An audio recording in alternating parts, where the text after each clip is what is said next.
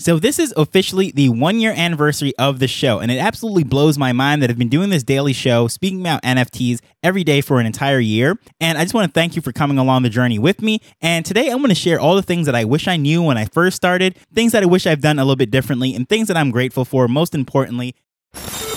Hello, I'm Taj, digitally known as Tropic Vibes, the host of Nifty Business, where we highlight NFTs and explore Web 3.0 as we move from pure speculation to creating real world value.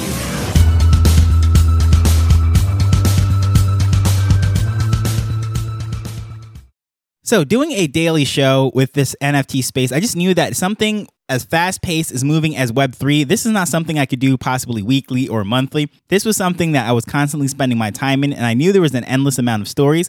And I just knew if I kept it a fairly short form show, and I focused in on the things that I found most interesting and put it out there because initially, when I came into the space, I was looking for a podcast just like this. Podcast is my favorite medium as far as consuming media and getting news and all of those things, simply because I'm a very busy person. I work 12 hours a day at my day job, and podcasting allows me to get my information and all the things that I'm interested in while I'm multitasking and doing other things. And my wife is over here listening to me right now. She's probably thinking, well, you don't even multitask, but you know what I mean. As far as when I'm doing things at work, listening to my podcast, that's what keeps my sanity, gets me through the day. But when I initially launched this show, I was desperately searching for other podcasts and there just wasn't enough NFT podcasts. So I literally started the show that I wanted. However, I wish I started earlier. First and foremost, I've been having so much fun with this show, just reaching out to so many people, getting in contact with people, and I've learned so much delivering this content to you.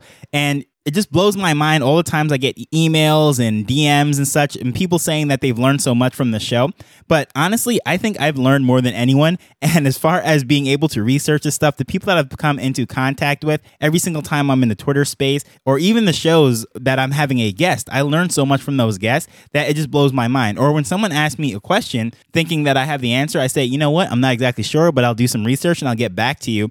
And a lot of the times I end up learning so much from that then I'm forever grateful. So I wish I started earlier, not just because I would have been learning more, I would have had more funds and would have had a lot more contacts, but also uh, when I initially started this show, I thought I was starting the first daily podcast. So if you listen to a few episodes ago when I spoke about all the different mints from the NFT 365 project, well, that was the official first daily NFT podcast launched. And as I explained in that, I discovered that show simply because I was searching for my show to see how it came up in the rankings and what have you. Ended up finding that show started started four days before me. And, you know, that is in the history books and so forth. I did a lot of speaking about that. But as far as that, I wish I started earlier because I was playing with the idea for probably about a month, maybe a couple weeks before that. However, you know, all of the planning and trying to get everything perfect. And of course, the self doubt can I really do a daily show? All of those different things set in. And it just delayed it. But one day I said, you know what? Forget this. Nothing's ever going to be perfect. I'm never going to have the time. And I just started recording. And at the time, I had no intro. I had no format. I didn't know what I was going to do. And if you listen to the show, the initial episodes, it was sort of like a child in a toy store extremely excited. I was talking very fast, which I still am. I'm working on that right now. And it was just really just no real direction whatsoever. And yes, I had a message. I knew what I was trying to say, but I was much more hardcore. I was saying things just as if I was speaking to some NFT expert or something that was just as enthusiastic about the things that I am. And I was like, you know what? No, I have to tone it down. I have to make this a little bit more conversational. And this is not just a show for me, this is a show for the general audience. And I would like to bring in as many people as I can in this space. And so that is one thing that I wish I did differently. And as far as the format, just absolutely going out there and winging it, I had no structure, no uh, anything really. But that was one of the things, as I said, I just started recording because I never really had a full plan. I knocked up my cover art, did that graphics in, I don't know, maybe half an hour or so. I threw that up there, and that has been the cover. I did one little tweak after that. However, for the most part, I mean, that was nothing that I was planning out for weeks or anything. I just knew, okay, the show that I want to call it was Nifty Business because NFTs nifty. And I was coming from the business side. I'm a marketing guy, a marketing nerd. And that was the aspect I wanted to come from this, not just degens, just throwing things out there. This is the next mint to make your money with. I wanted to approach this as this is how businesses are being built in this space. This is how businesses are coming into it and using this space and this is how projects are marketing their NFTs and so forth. Th- that was the angle that I was coming from because I found that to be very interesting. And I was hoping that other people would be able to see past the speculation and seeing how this space actually is legitimate. Businesses and, and brands are going to be built in this space and going forward. That is what I was trying to convey. But also, when I initially started for the first 100, and I believe it was 160 episodes, it was completely solo. I said I didn't want any guests. And the main reason for that is because my schedule. I work 12 hours a day and coordinating with guests and doing all those things was just absolutely ridiculous to me.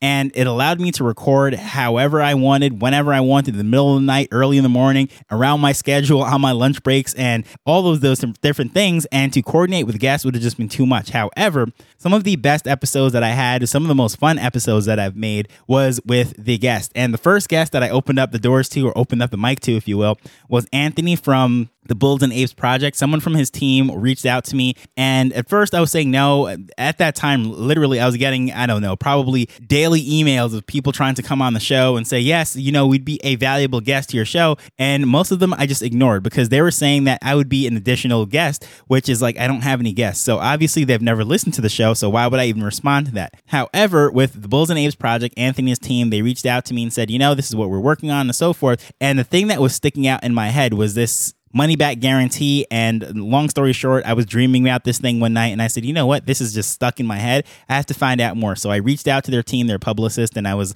started to ask some questions and said, you know, Anthony's available. He would be more than happy to come on the show to answer your questions. So I said, you know what? I think I will take him up on the offer. I've never done an interview before, but I would love to have him. And by far, that was the one that I was really opened up the doors. And I've gotten so many thanks and saying, you know, that was such a great episode. That is the reason why I ended up minting this and so forth. So and that was such a great project. So uh, after that, I started taking some interviews from some projects and some people that I respected in the space that were doing some amazing things. And again, not just projects launching that you could degen into, but how they were doing certain things that were very interesting, such as when I interviewed the CEO from the Genomes DAO. I have never listened to a podcast that I can think of where they were speaking about geneticists and NFTs together. And that was one that was really fun to do. In case you haven't heard it, that was episode number 331 very interesting conversation there. So yeah, I wish I was taking guests from day one, but again, I guess it was a good thing that I figured out how to navigate the mic and how to do certain things uh, way before I had any guests. Because initially, when I first started out, as I said, I was speaking way too fast, which I still am. I'm working on it. Take a slow breath. Here we go, and slow it down a little bit. But I listen to podcasts fast, and it seems like when I'm speaking on a podcast, I tend to just get excited and start speaking fast too as well. However, as I said, my cadence, learning how to navigate the mic, just my confidence in being able to hold an interview for a podcast, I don't think I would have been able to do that on day one. The other thing that I think I would have done a little bit differently is I don't think my personality really came through as much when I first started. I was trying to do a little bit too much more buttoned up, a little bit too methodic, a little too, I don't know what the word is, uh, corporate or something. I don't know. Like too much of a reporter and not necessarily just me speaking, having a good time. And that might sound like it's contradicting itself because I was saying I was talking way too fast, like a kid in the candy factory, but what I or a kid in the toy store. But what I mean is, I think I was just too technical and just too nerdy and too. But you know, at heart, I really am a nerd, anyways, and I'm very technical. But as far as speaking with this stuff to hold an audience and be conversational, I don't think I was doing a very good job of that in the first few episodes. So hopefully, I'm doing a much better job of that. So that way, if someone is coming in, this is maybe their first week in NFT space, they could still listen to this. Or if someone has been in this space for a few years, well, then they can come in and say, well, you know what? I can still get value from this show. In addition to that, I would say another thing that I wish I had done a little bit earlier, but again, I was still just feeling things out, not exactly sure how it was going to go. I was literally making this up as I went along. I just knew that as I went, I would find my voice, find my rhythm, and figure out what to do. And that actually came from two different sources. Number one, Russell Brunson, who is a marketer that I just really admire and look up to. And long story short, one of his things that he stands by is picking a medium, no matter what it is, whether it is YouTube, it is a podcast, a blog, whatever it is, and do it every single day for an entire year and eventually you're going to figure out a business model out of it. So when I came into this, I was not even thinking about how to monetize it, how to really build a business out of it. I just knew I wanted to get the reps in because I knew within a year or so I would have been a good podcaster and with it, I would be able to build an audience and figure out what I was doing and figure out a way to monetize it. But because of that, of course, I still am on the side of not wanting to run ads. And people might be wondering, well, why? That is the number one reason uh, as to how a podcast is monetized. And I don't want to do ads simply because uh, first and foremost, a lot of the companies that are willing to do ads on an NFT podcast would be something like an FTX, right? And as we saw how that turned out, I mean, how horrible would I feel if I'm advertising FTX on my show and then it absolutely blows up and implodes like it did, or Celsius, or Luna, or Voyager, or so many of those that just absolutely imploded three arrows. And so, you know, like, so those companies that are willing to do sponsorships and deals and so forth, yeah, they're willing to pay because there's a lot of money to be made on the back end for this. However, I don't necessarily want to be associated with them. And if anything blows up, I don't want to say, hey, you know, this was a sponsor of the show. So because of that, I figured whatever it is that I'm trying to do and build, and if I use my NFTs like I'm planning to do to actually create some content and monetize the IP. Well, speaking about that stuff on the back end would be how I would monetize the show rather than taking sponsorships. And there's so many times I get emails about running ads and all sorts of things. And I just say, no, that is not a part of my model. And I'm glad I didn't do that, but at the same time, too, I wish I spent a lot more time in trying to figure out how to monetize before this point and trying to figure out exactly how I'm going to plug everything in. But I truly believe just creating every single day, building those relationships,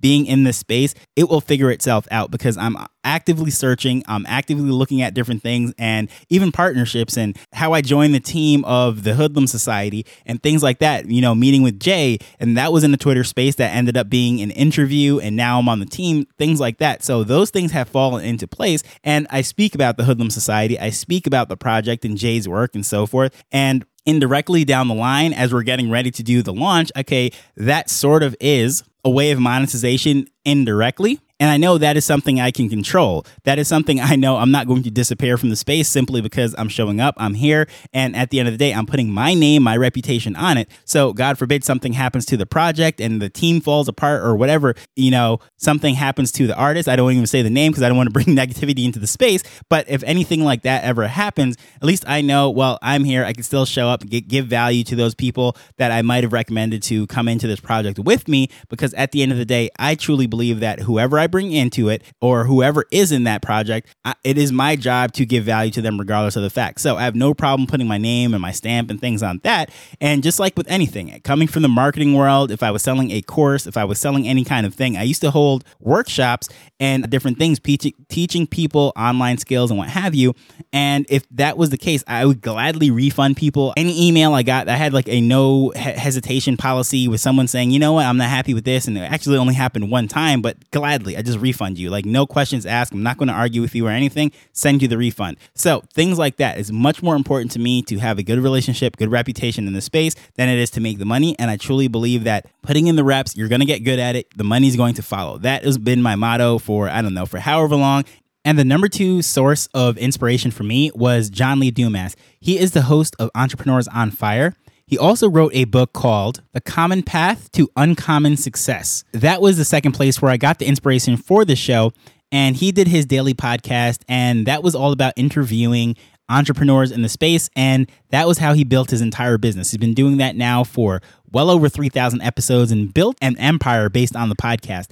So that book really outlines how he did it, how he got a system, how he built the business around it, and so forth. So between him and Russell Brunson, honestly, I can give them credit indirectly for helping me start this podcast. Not to mention, John Lee Dumas does do a lot of teaching as to how to start podcasts. He has a course, he has a entire community and a workshop. And so those are two sources or two people for giving me the courage to even think about launching this podcast.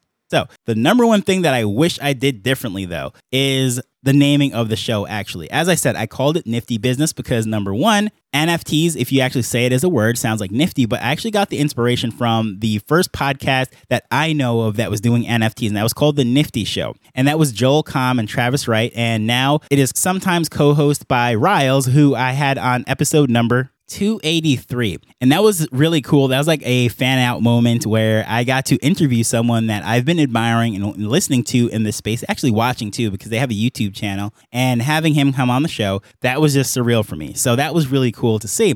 But as far as the naming of the show, it was sort of a nod to that show, The Nifty Show. However, what I realized, remember when I opened up by saying that initially I found NFT 365 because I was searching for my show. And that's when I came to find out that Brian Fanzo pressed the button first and launched four days before I did with the Daily NFT podcast. The reason why is because my show was not showing up in search results. And about a month into the show, I decided to change the name to NFT Business Show. Now, here's the thing about four hours after I did that, I was like, you know what? I really don't feel good about that. I want to build a brand around Nifty Business. I had the idea in my head that I would have my Nifty shirt and I'd call myself the Nifty guy and all those different things. And I was like, you know, from a branding perspective, I'm looking at as a marketing guy, right? That Nifty Business is a much better brand than it would be than the NFT Business Show.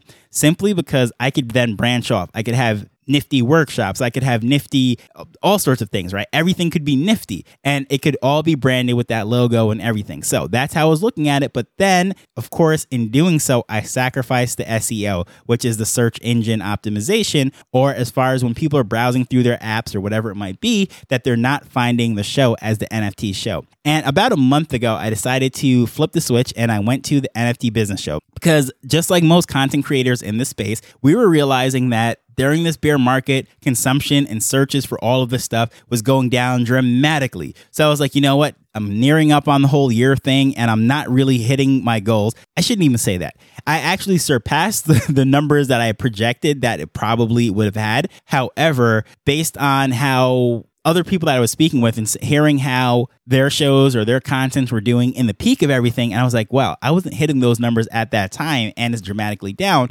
And I just kind of put two and two together and I said, you know what? It's probably because the search engine. So I decided to search. And even at that time, I still wasn't showing up very well. So I said, okay, this is a problem. And I don't know why I didn't check that beforehand because basically once I settled on going with the brand rather than the search engine stuff, I never went back and revisited it. So then I changed it and instantly, I won't say instantly, within a few days, I started to see that the number started to go up. So I could kick myself if I had done that from day one. And as I did, instead of changing it back to Nifty Business, I would be way ahead of where I was now. Looking at the statistics right before I recorded this, the numbers have spiked so dramatically within the last few days that it's just blowing my mind. And I'm saying, like, wow, everything is going wrong right now. We're in a terrible bear market. FTX, all the stuff is blowing up. People are running from the space, yet the numbers are going up. So just imagine how it would have been in the bull market. Because remember, I launched in November. Peak NFT space was January. So that would have been three months of people finding the show and it would have just really been a game changer. However, like I said, I was such a bad podcaster at the beginning that maybe they would have just listened and ran away, but who knows? I could, shoulda, coulda, woulda, but not going to beat myself up on that. But going forward, it's going to be a lot more search friendly so new people can discover the show. But as I was looking through, just really browsing through, trying to find my favorite episodes and what have you, I realized something that one of the days was actually missing. And I remember specifically it's because I got sick that day and I did not do a follow up episode. So, what I'm going to actually do is put it out there that if you can find that missing episode, whichever number is missing, that I'm going to give you a prize. I don't know exactly what that prize is. If it's an NFT, maybe it's merch or something. I don't know. I haven't even made up merch as yet. Maybe you'll be the first person to get merch. So, we can talk about it if you do decide to figure out what it is. Feel free to reach out to me at Tropic Vibes on Twitter or using the contact information that is in the show notes. But as usual, you know, I just want to thank you for taking the time to listen to this. We're spending a lot of time together. We're, I'm here podcasting, speaking about this stuff every single day. And if you are someone who is tuning in every day, wow, that's ridiculous. But I want to thank you for that because without you, the listener, I mean, where would the show be? I would be speaking to myself which I think I do too much anyways. But knowing that I'm having a conversation with someone else and getting all the feedback and the thank yous and from so many people, I am grateful for that opportunity. And I've met so many cool people in this space that I don't think I would have if it weren't for this show. So going forward, I will still be here doing this every single day. And I want to thank you from the bottom of my heart. And if you have any suggestions or anything like that, please feel free to reach out to me. But let's continue learning and building Web3 together. So until next time, later. The Nifty Business Show is not investment advice, it provides insights and information within the space. As with anything, please do your own research before making a decision whether you're making an investment or a purchase.